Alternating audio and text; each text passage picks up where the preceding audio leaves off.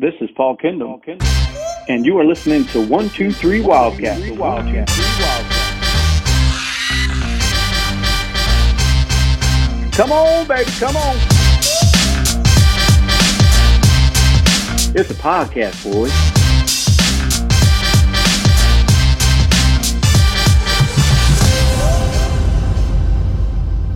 Welcome to the 123 Wildcats post-game show. I'm Neil Amato, joined by state championship game MVP Brian Fitzgerald. 13 points, 9 rebounds, 4 block shots, and some sweet editing on this podcast. We're going to go back in time for this interview. Brian, it's March 22nd, 1997. We are courtside at the Smith Center. A first year program trailing by four points in the final minute. Where does that belief come from that the Wildcats can still win? Oh, Neil, Neil, what's up, man? Dude, that was insane. Neil, that was insane. What a shot. We did it! We fits! We did it! I told you we could do what it! I'm talking about, Let's man. go! Yeah, baby. What was the question? Oh, yeah, yeah, yeah, about the belief. Man, we always had the belief. I think we just expected to win. If We just been on a mission all year long. After your rebound of a missed free throw, you guys get the timeout to set up the final play. Eight seconds left, trailing 59 57. How is that play supposed to go? Man, we just wanted a clean look, you know, whether that was a baseball pass or punching it into me or Chris. But I mean, AJ's the quarterback. I mean, he's the general out there, so he just had to take matters into his own hands. And that play doesn't go as designed, but Andy Jones hits the shot that will resonate from Milan, Indiana to Murphy to Manteo. Andy said he was worried he might not be able to breathe after the way you guys mobbed him at midcourt. and so I've got Chris on top of me, like bear hugging me, and then a bunch of the other guys jumping on. And then all of a sudden it hit me. I'm like, man, if people rush this floor, I'm gonna die. I remember screaming at Chris and all the guys like, get off me, get, get off me. Brian, what moments do you think will stick out most to you about this night when you look back on it 20, 25 years later? In 25 years, I'll probably be posted up in my new flying car somewhere, kicking it with a bunch of robots, man. Shout out to R2D2. But uh, as far as what stands out, man, it's got to be the shot first and foremost. I mean, maybe I'm biased, but I think Andy just hit one of the greatest shots in the history of high school basketball. The other thing I think is just the way we played as a team, as a cohesive unit, with the whole greater than the sum of its parts. Man, it was just a dream season. just a dream season. To recap, Daniel Willis scores 24 points to lead Hickory. Paul Kindom has a team high 15 for the Wildcats. Kindom, Fitzgerald, Brad Woolley, and Andy Jones all score in double figures as East Chapel Hill's junior leadership takes over in the final minute of this unforgettable state championship. East Chapel Hill 60, Hickory 59. I'm Neil Amato, and this is 123 Wildcats.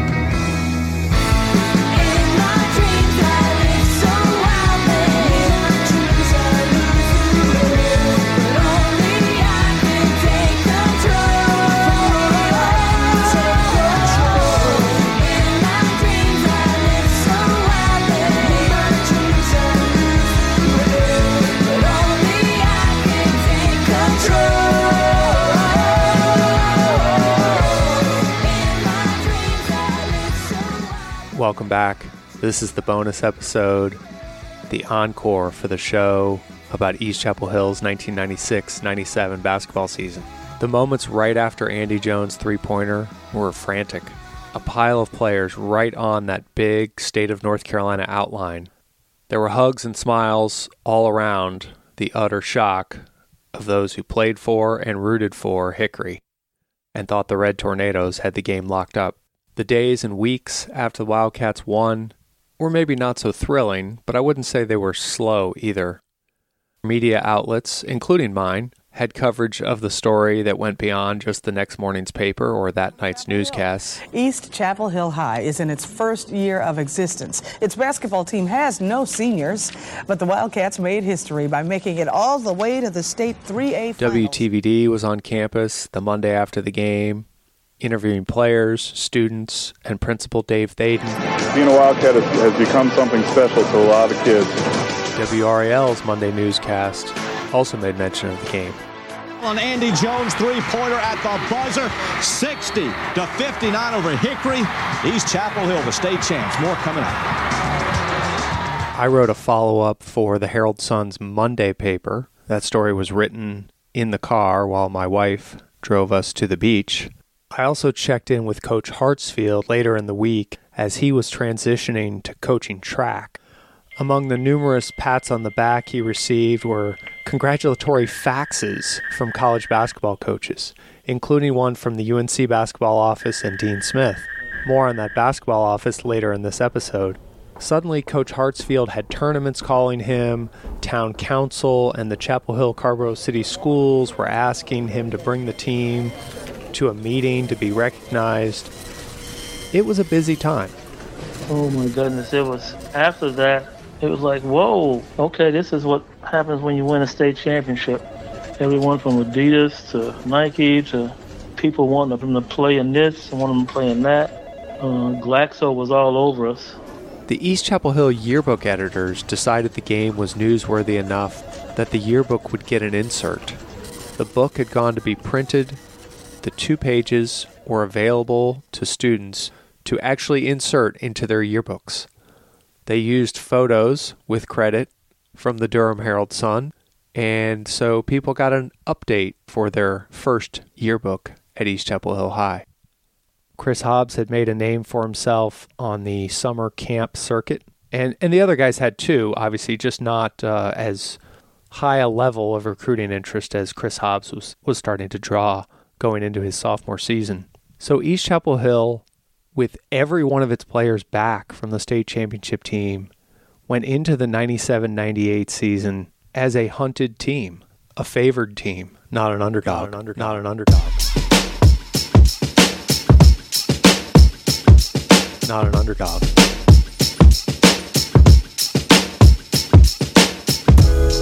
And they handled that really well.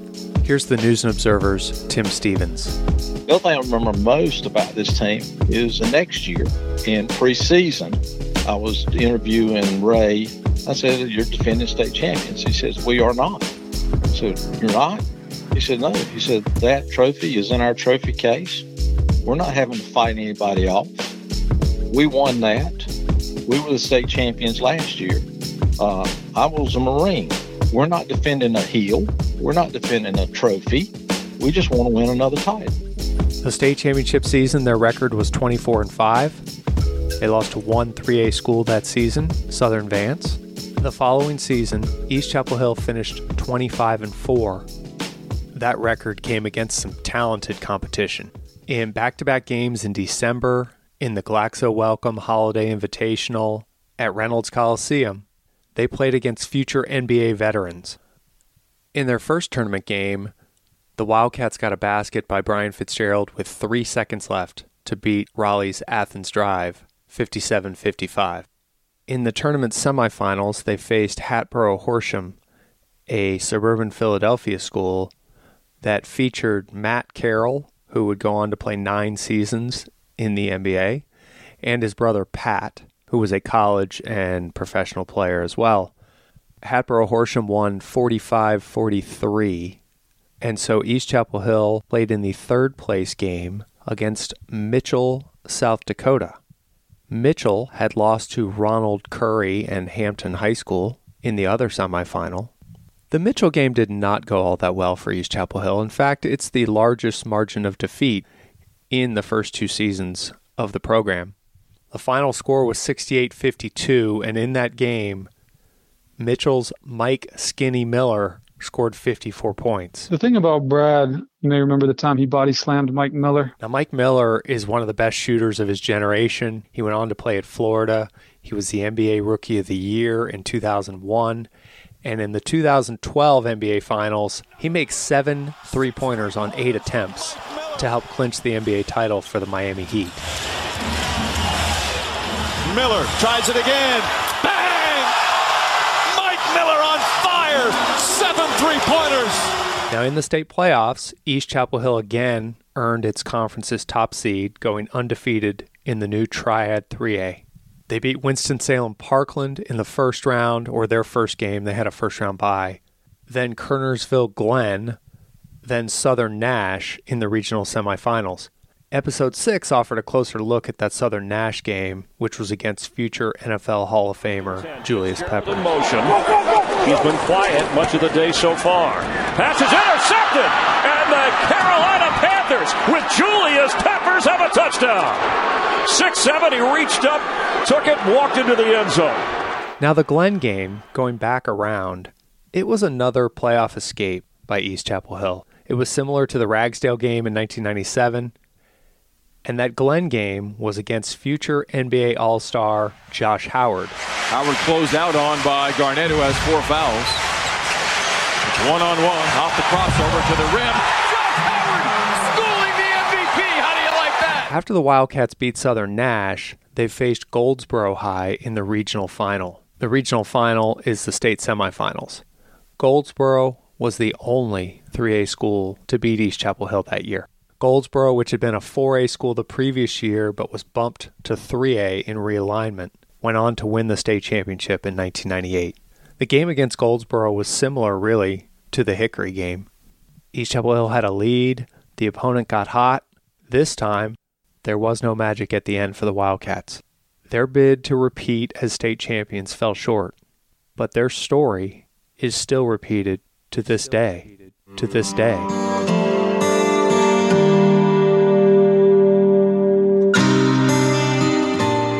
It started with Brian and, and Andy and Paul and Brad. And the things that he and Eric picked up from those guys, they kept it going. That's what Chris means, you know, to tell guys this is our tradition, this is who we're going to be.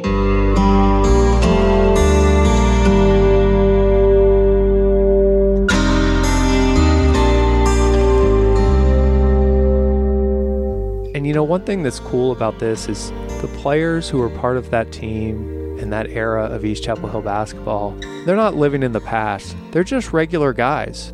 But they're regular guys who share an extra special bond because of what they accomplished back then. I think it was an extremely big confidence booster for all of us going into that season, not feeling like we were anything great, but by the end of it, had seen uh, how hard work pays off and experienced the joy of that. I bet you it's set up a lot more things than we even give it credit for. Obviously, it takes a lot to win a championship. Obviously, it's satisfying to win a championship. But also, you know, remember, we, we were so confident about everything after that. So determined to do well. And if you look at most people on the team, we've all done well in life. And I, I think that's probably one of my biggest takeaways when I think back of, you know, about that championship is it puts you on this path of, you know, you can achieve what you put your mind to. Those were the words of the Wildcats' Paul Kindom and then Brad Woolley. In episode four, we told you more about Andy Jones, another one of this team's everyday dads. Andy is not one to talk a bunch about his heroics that night, March 22nd, 1997, but that doesn't mean other people won't bring it up to him. Andy has two such memories. You told me a story sometime that year about being in Myrtle Beach a couple weeks after, you know, I guess it was spring break or whatever, and hearing someone else talk about your shot. I was like by a pool or a hot tub or something. It was late at night and hanging out with uh, another friend of mine, and there happened to be this other group. I don't know where they were from, but they started talking about it. It was some girl like, "Oh, I was, I saw this this the high school basketball game and that great shot from that kid from East Chapel Hill." I was like, "Yeah, that was me." you know, I joke about it with people. With you know, my wife we met at Longwood, and the first time she was gonna come to Chapel Hill, I was like, "Hey, I, I just want you to know, like, you know, I didn't talk about the shot or anything like that with a lot of people, and I still don't really. But you know, I just was like, hey, just just so you know, like, as we're out, we may like somebody may say something or say, hey, I remember that, and she's like, yeah, yeah, yeah, whatever. And she comes down, and we go to the video store over to rent a rent a tape in up at Timberline Shopping Center somebody comes up as we're looking at movies they're like oh man i still remember the shot and she's just like you got to be kidding me i thought you were kidding i was like no It doesn't mean that other people in Chapel Hill don't bring it up unknowingly to Andy's dad, which happened about a year ago at an O2 Fitness jacuzzi. A guy named Gary Marbury somehow started talking about basketball, and talking about the East Chapel Hill three pointer many, many years ago. And the guy sitting next to him says, Yeah, Andy Jones is my son. So it's still a discussed moment around town because really, who could forget it? Yeah. I guess y'all knew that the whole town was just electrified by what you were up to. People were following you and excited by what you were doing, and uh, people were reading the sports pages, and we're just honored to have you here. Mayor Rosemary Waldorf read a proclamation. The players were all given a paper copy of the proclamation, which included all the names on the roster, the managers, the coaching staff. And that was one of two events that they attended where they were officially recognized. The other was a school board meeting later that same week. That was about a month after the state championship, which was also around the time that Ray Hartsfield was named the AP Coach of the Year in North Carolina. Ray Hartsfield got a call that I don't want to say it's life changing, but it was kind of a big deal for some of the East Chapel Hill players. He got a call about a movie filming and the need for extras who could play basketball. He passed it on to his players, and four of those starters took a trip to gather some information about possibly being filmed for a movie. That movie was Spike Lee's He Got Game. And my all-time favorite ball player was Earl Monroe. Earl the Pearl. Yeah, he was nice. See, everybody remember him from the Knicks, you know, when he helped win that second championship and everything like that. But I'm talking about when he was with the Bullets down Winston-Salem Stadium before that, gave him 42 points a game the whole season, 41.6. The whole season. He Got Game was released in 1998. It stars Denzel Washington, Rosario Dawson, and playing the role of Denzel's son was then a young NBA player named Ray Allen. Here's a clip from Spike Lee's interview with Charlie Rose on why he wanted real players instead of actors. For basketball, you need somebody can play. And there's no actor today I know that has skills like they could be like their pro material. And if you don't have someone who could play like that, that means that it really contains how you shoot basketball sequences. Many college head coaches have cameos in the film, and so too do several East Chapel Hill Wildcats, though you wouldn't know it unless you knew exactly where to look.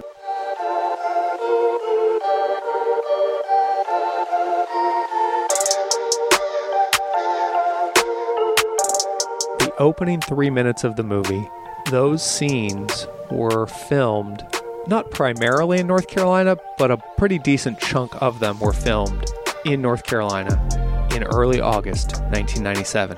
East Chapel Hill players and several other local basketball players answered that casting call. Brian Fitzgerald is the first person shown in the film. It must be the farmland around because it, I will say that the, the rolling hills kind of behind me are pretty. But aside from that, it's a very basic looking driveway hoop.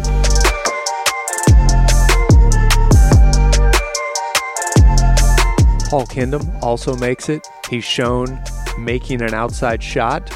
It's just the back of his blonde head, but it's definitely Paul Kindom. And I might have this story incorrect, but I want to say they reached out to Coach Hartsfield and they asked for specifically, hey, I hear you have some good white basketball players. I don't know if that's accurate. Maybe somebody made it up. Chris Hobbs was filmed. His shadow appears at about the 155 mark, taking a shot. It's not his face or his body, just his shadow. Brad Woolley attended the shot, but did not make the final cut, even though he was filmed. So I was there. You know, Brian's the first person you see in the movie. So I'm probably 10 feet away watching him film that. And uh, they filmed my part later in the day. Didn't make the final cut. Which is whatever. The experience was cool. I think he's still mad about that.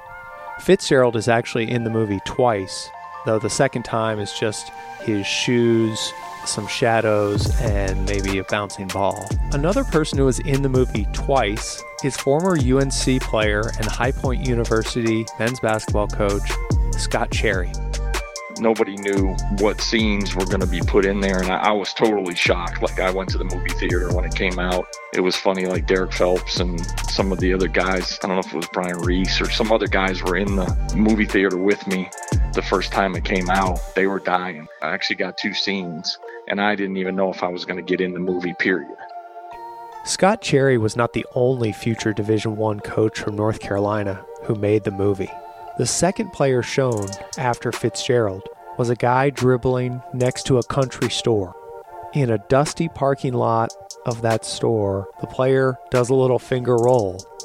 That player, LeVelle Moton, who's now in his 12th season as the coach at North Carolina Central. LeVelle Moton was a player at then Division II North Carolina Central. He was a standout, played overseas, professionally for four years. Moton led the CIAA in scoring as a junior with 23 and a half points a game. LeVelle Moton, who had one of the best nicknames I think I've ever heard, his nickname at Central was Poetry and Moton, also was invited to play in the prestigious, legendary Rucker Park Summer League in New York City. You're not really an NBA player, I guess, until you experience Rucker at least one time. That's my definition. Some people that's in the NBA, I don't think could survive out there. He actually played in the league the summer after he left Central, 1996. And then, after playing a year overseas, played there again the summer of 1997.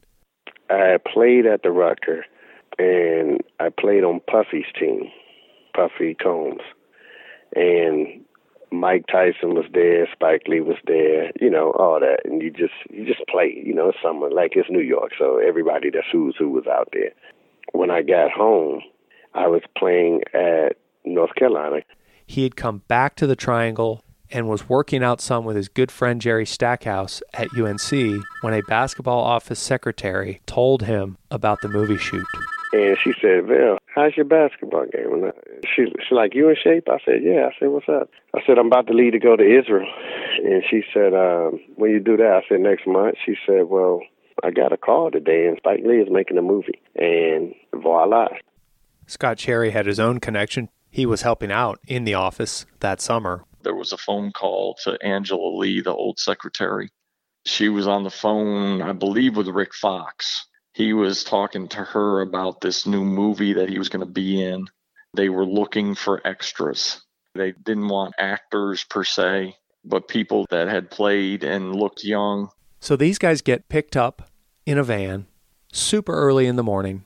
They're paid a flat fee, they're given some food, but basically, most of their day is just sitting around waiting. Do they pay you for a certain number of hours' work? Yeah, man, the money was actually good. Uh, we got a cool 40K each. And so, I mean, that really came in handy, you know, late in the summer.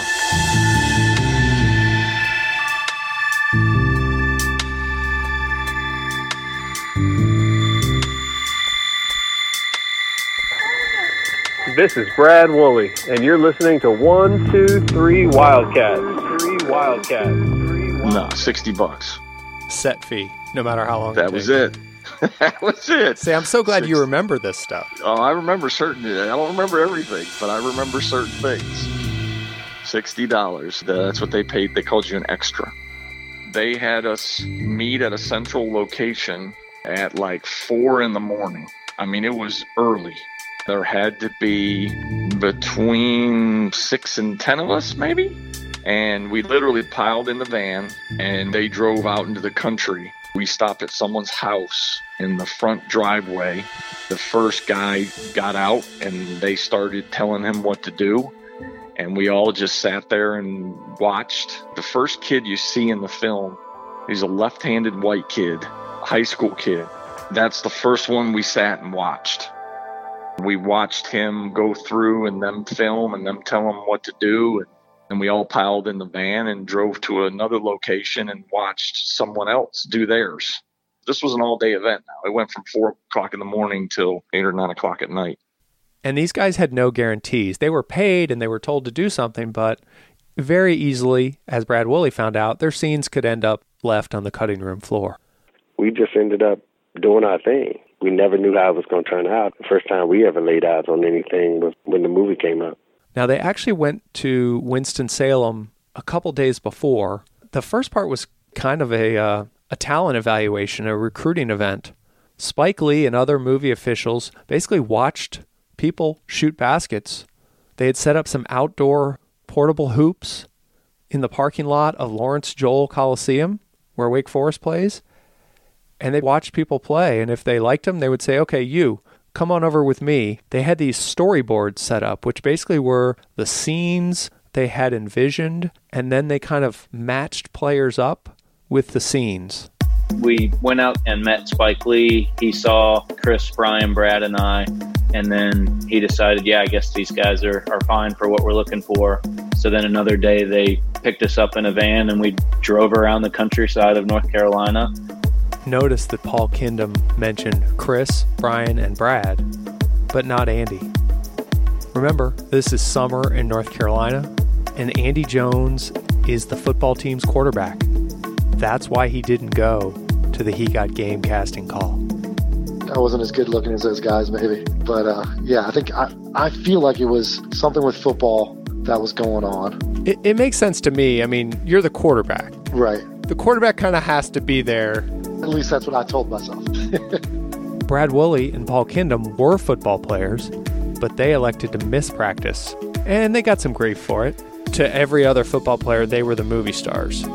that may be true. Probably brought up by our football coach, like, oh, the movie stars are back, you know?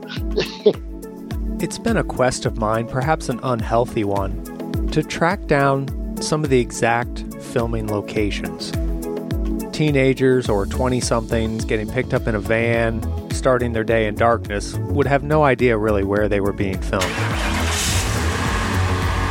They can remember some particulars of what the places look like, but it's not like they can say, oh, yeah, that was, you know, at some country store on Old Jones Road in Stokes County. No, they have no idea where they are.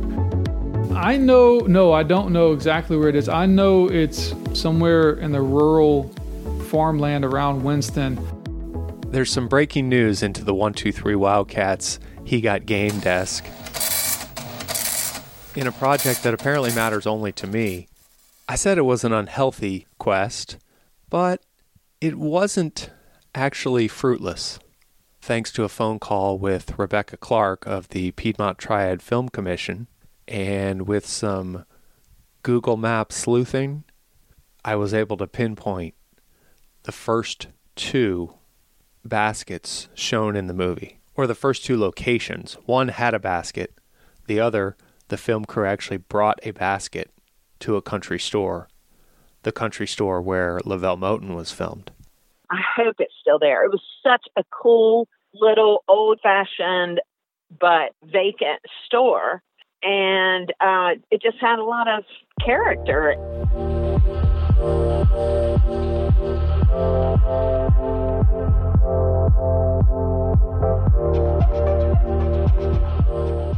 Rebecca Clark drove several film location managers all over the Triad. The Triad is Greensboro, Winston-Salem, High Point. She took them to an Amish community in Yadkin County and down New Hope Road in Randolph County. That's where Fitzgerald, Woolley, and Moton were filmed. It was a great film to have worked on getting to this area. Spike Lee likes to shoot up in New York. That's his home, but he needed a whole lot of different looks. So, you know, that's why he was branching out. And I really feel honored that he got to come down here and shoot part of um, the movie here. I'll post more about these locations in the show notes for this episode and on Twitter. I did find one location on my own, and it's interesting, at least to me, because there's a basketball coaching tie in. Alphonsa Key, who was a player at Fayetteville State, knew LeVelle Moton from their days in the CIAA, and is now a high school coach at Cape Fear High School in Fayetteville. He remembers being filmed, he said, at some military academy. It turns out his filming location was Oak Ridge Military Academy, just off NC 68. And he's in the movie at about the 50 second mark. It's a beautiful blue sky. One of the film's photographers, Jeff Tufano, pointed out that scene. He recalls that in the summer in North Carolina, after a thunderstorm came through, the sky was a more intense blue. I talked some with Tufano about those credit scenes, and he was part of the filming of Fitzgerald's and other players' clips. Some of the players that are in some of these scenes I'm going to ask you about were part of a miracle state championship team. First year school, three grades, and they won the state title on a three pointer at the buzzer. They were down two. Get out. It's all true. I'd never heard that story. That's a great story. Yeah, they do that in March 97, and then their coach gets a call. I'm still not clear if it's because they won a state championship or because they were just calling everybody, but they're like, hey, we need players to possibly be in this movie. Uh, I bet you Spike heard about that. I mean, who wouldn't respond to that story, you know? I also talked to a Charlotte based member of the film crew, Ben Griffith. What we would have done, we would just got there early, set up that shot. They set up the goal, everything, get the framing right, everybody's happy, and then just wait for the light to get right. And then we would probably just tell him, him being the uh, the basketball player, to just go and have fun. And I talked to a guy named Michael Pinkney. Now, Michael Pinkney has gone on to be a director. He was just a young production assistant for that Spike Lee movie. And Michael Pinkney's voice has already been in this podcast at the start of episode two. A love letter to basketball. What Michael Pinkney was referring to there was Spike Lee's vision for that opening scene. I saw you had a production credit for He Got Game 23 years ago. yeah, I did. There's a side story to the movie's filming in North Carolina that I thought you or Spike Lee might like to hear about. And I'm doing a podcast about that story. That's so long ago. You know, I had a blast in North Carolina on that film. But definitely email me. I would love to check out the podcast. What's Spike's vision, you think, for that scene? That was a scene that was kind of like, you know, showing that everybody loves basketball around the country, you know, and that basketball is that sport that brings people together. You know, there's nothing more beautiful than a beautiful layup with the sun setting. You know, just really connecting everyone together.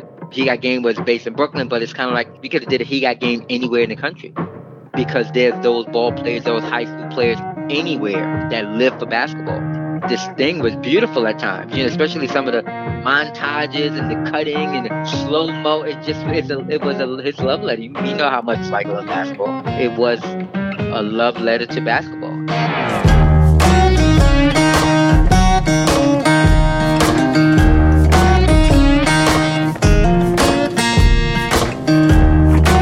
This is Andy Jones, and you're listening to One Two Three One Two Three One Two. In the purest sense, because you know the NBA, you know, there's a commerce and business part of that, but in high school basketball, they're playing for the love. They're playing for the love of it. So that's what I think that was. Just really showing how basketball is loved across the country. The shots were kind of meant to be standalone shots, if you know what I mean. You'll, maybe you'll remember one where the, the camera's low and wide and there's a big blue sky, and they were all meant to be sort of beautifully composed, almost still photographs that then came to life with the basketball. Spike Lee wanted to have an epic hoops intro to that movie that had scenes from all over the basketball world. New York City, Rucker Park style hoops courts. He wanted, you know, farms and people shooting in their driveways, suburbs and, you know, country boys and everything in between, and girls too. A quick word on the reason I came up with the name, in case you're wondering. One, two, three Wildcats. First, East Chapel Hill had three grades. Second, it was a three pointer that won them the state championship. Third, I like to consider East Chapel Hill the ultimate basketball startup. And so one, two, three just seemed to work as a startup. When you start, you say one, two, three, go. Also, we had the sound clip of the East Chapel Hill huddle with the words that Ray Hartsfield has continued to use for his teams over the years. One, two, three, Wildcats. Hello, this is Jeremy Harn. Both of my sisters went to East Chapel Hill uh, before me and were around the same ages as a lot of the, the guys who were on the team. I had a hoop in my driveway. I grew up on Foxwood Drive, and Chris walked over to our house one day and, and was shooting hoops. And man, he dunked on our goal and bent the rim on our home basketball goal. And even until I was a senior in high school, that, that goal was bent. And every day when I would go out there and shoot on it, I, I would just think about like, I want to be like Chris Hobbs. I mean, it wasn't I want to be like Mike. It was I want to be like Chris Hobbs. It's just a huge hero of mine. I graduated from East in 2008. You know, I was a starter on that team. I went on to play at UNC Asheville. I've long told people that my oldest basketball memory is when Jordan passed the ball to Steve Kerr in the 97 finals and he hit that shot to win it and I was seven years old after listening to this podcast, I've realized that actually my oldest memory is the shot to win the state title. You know, I was a little kid and I'll never forget what it was like driving back after that state title game and thinking like that could be me. And those guys to me were were my heroes for basketball. That's why I wanted to play. What's up, Neil? So it's B Fitz, Brian Fitzgerald here, and I know there's some thank yous and some shout outs you need to get in, and uh, I'm gonna let you finish, but I'm gonna go ahead and uh, take first dibs, man. It's uh, first, it's been a great joy creating this podcast with you, and I wanna say thank you then to you for all the amazing work you've done to bring this story back to life. And I will get to some more thank yous of my own, but first I was thinking, Neil, this podcast is a long haul. So I was thinking we need to come up with a condensed version, you know, like the Cliff Notes. Yeah, that's it. like the Cliff Notes. Hmm, you good? Yeah. Get, get, cool, back, back. I'm about to step up on this track. I ain't about to tiptoe. And if you miss the show, I'm about to hit you with the cliff notes. How about Neil? The story that he spoke to. About them boys that the East opened up to. East Chapel Hill. Had to dust it off because it happened quite a while back. Episode one. Completely underestimated. A model had a point, and I'm guessing that he must have made it. Brand new school, no senior class. So eager, thrown in the deep end fast. Episode two, that's just about the genesis of the team. A dream in Lee County where we planted a seed. New kids on the block, like whoa, like whoa. Tight games out the gate, walking on a tight rope. Tight rope. Episode three. Boot camp. Boot camp. The Ianoki now knows right where his troops at, coach. Yeah, straight out of Shot Town, coach. Facts, folks, that's coach. Nothing beats hard work, coach. No hats in the building, keep your hard work close at all times. On the sideline, working till his hair fades gray. Eyeballs are on your face, or else you on the baseline. That takes us to episode four. Ringo, Ringo, Ringo. Ringo, Ringo has a sexy name. Learn more about my point guard there. Learn about the clutch shot, jump shot, jump stop, stare. Learn about the no look, thread the needle zone work. Looking for the answer like you flipping through the phone book. chemistry Chemistry, chemistry. You see, that comes down to friendship, love. Love. It comes right down to what you build up, build up. You see, it comes down to kinship, something to defend quick, something that you can't make up, make up. Don't try to bully. We don't play them type of games, bro. Fitz and Wooly. What you know about Baby Wojo? Episode six is a tribute to Chris. Ain't no other way to flip it. That's our brother who we truly miss. Don't get it twisted. Without Chris, would you even have a ring you could slide across your fingertips? No, no. Let me tell you, no. Tell you, no. You see, that man was a beast down low, totem pole. I'm talking about a beast in the post, stone cold. A freak who would feast in the post. A beast in the east, rip the meat from the bone. Long reaching, defeating the foe. Cheat code, cheat code. But there's way more to Chris as a person. Big smile, big hug, teacup slurping. Man, Chris, I love you, brother. I miss you. I'll see you again someday. One, two, three, Wildcat, Wildcat, Wildcat. In episode seven, seven and eight, and eight, we talked about the postseason escape. With no reason to wait, it's no season to waste. PK floaters to make. We were so eager to face the pressure. And then we called the episode Perspective. For the proper context to the message. In episode 9, took a look down the sidelines to find the red tornadoes at Hickory High. Nothing but love and respect for the team, though that night got to face off in the Dean Dome. A blessing, Coach Smith, check it. Pay respect to the Carolina legend. This is episode 10. All about the game, tell you folks now, instant classic. You gon' hear a bunch of quotes now. Coaches, fans, press talking about the showdown. Neil tracked every single person but the Pope down, yeah. AJ handling the rock, rock, rock. With two seconds ticking on the clock. The shot went up as time frozen, stopped. The basketball god spoke and talked. It dropped, it was one of those things. Along came Jones, and it was absolutely nothing but strings. And East Chapel Hill has won the boys 3A championship game. Folks, listen. I would love to share more relaxed kick jokes. Huh. But this ain't nothing but the cliff notes. Cliff notes. This ain't nothing but the cliff notes. Cliff notes. This ain't nothing but the cliff nothing notes. but the cliff notes. This ain't nothing but the cliff notes. What? Nothing but the cliff but the cliff notes. This ain't nothing but the nothing but the cliff notes. This ain't nothing but the nothing but the cliff notes. This ain't nothing but the nothing but the nothing cliff notes.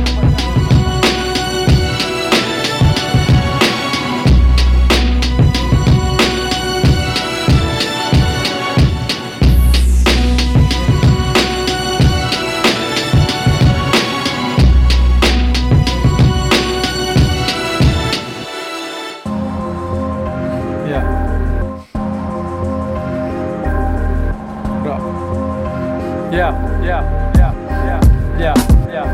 Before I say a big thanks to all the interviewees, let me please achieve what I came to achieve, which is to put the spotlight just right where it needs to be. Believe me, you need to believe what you see when it shines on it. But fits, yes. What do we hear next? All of my teammates whose names you didn't hear yet. What? You boys thought I forgot you? Gotcha. Thought I had amnesia, boy. You better check with the doctor now. We gon' start with the homie to Warren Banks from NY. The lefty had the cross on the ball face. It's no way. I don't give a shout to Scott Poe, scrappy little guard who was ready to lock load. And Jeremy Barkley, Travaris Noel, some Chapel Hill legends who can handle it well. And you know me and Chris old pose at the ribs of Evan Law, Abe Stites, and the rest of the bigs. And it was Goo who was repping a brand new squad. And on the bus, he could already do the moonwalk, kicking new raps, rocking dance moves like a new hat. Way before the Dougie, but I bet he could do that. Crouch was tough. He had bounce for a young lad, and Stanton making moves. I love seeing a proud dad. Life goes on. There's a lot that we've been through. Shouts to E double with the buttery spin move. So now you know you got a taste of the full squad, you need the whole team if you really gonna take off. So thank you, fellas, for the work that you put in. Cause there ain't no other type. There is only a team win. Team win. Team win. That's a team win. There ain't no other type, boy. There's only a team win. Team win. Team win. That's a team win. There ain't no other type, boy. There's only a team win.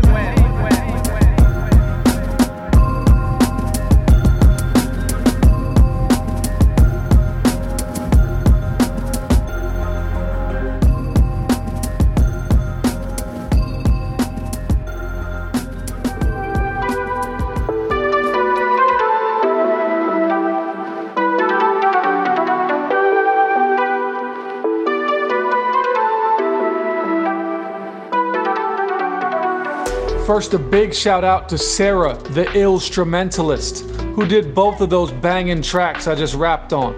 Thank you. Also, a huge shout out to my family and friends. You guys know who you are. I'm ever grateful for your love and support. I love you. I love you. I love you. Carpe diem, for humans, silverbacks, get at me. Get at me. To the players, coaches, managers, reporters, refs, families, friends, fans, and lovers of the game who offered your time in Neil's interviews. Thank you for sharing your memories with us. Thanks to everyone who called into the Wildcats hotline. Big shout out to all the amazing musicians whose music we featured in this podcast. Your music set the mood and vibe, and we want to thank you for sharing your talent with us and helping us tell this story. It would not have been the same without you. Check out the show notes on each episode for details about these amazing artists. Big shout out to Kit Diddy, aka Kit Chow, for recording these for recording these two verses. And more importantly, thank you for being a great friend. Big shout out to the Hickory side as well for participating in this podcast. Coach Worley, Daniel Willis, Will Johnson, Ty Hunt, Dave Lingerfelt, Juju Phillips. You all showed a lot of class, and we thank you for sharing your perspective. Oh, and don't forget to check me out at agentfits.com. It's under construction, but the site is coming soon. How about you, Neil? What you got?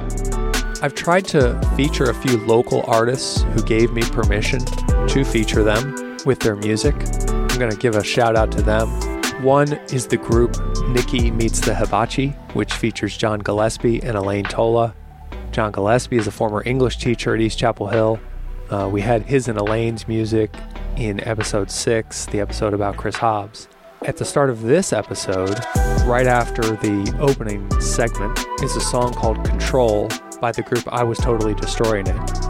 John Booker with the band gave me permission to use some of their songs in the podcast. So thank you to John. I'd also like to thank Greg Humphreys. He's Greg Humphreys of Dillon Fence and Hobex fame. And the song Back in the 90s was featured at the end of episode 9. So thanks to Greg for that. And there's a friend of mine who took particular interest in the podcast, who created, I don't want to call it a cover because it's a, it's a different version. He adapted the song 8675309 for this podcast. For that, I'll forever be grateful. Thanks, Bob Castle. Thanks, Bob Castle. There are so many other people I can thank. To the players and the coaches and so many people that I bugged with the most ridiculous email, text, Facebook, Twitter, message requests. Thank you. That's really all I can say. And man, I bugged a lot of people about a lot of things because fact checking is not easy, but it was important to me. So thank you for making it important to you. Thank you for listening. Please share this story with people you think might want to hear it. Maybe they haven't heard about it yet. That's the great thing about this podcast. The episodes will stop, but the story will go on. As I said, the repeat fell short in 97 98 for East Chapel Hill, but their story is still repeated to this day.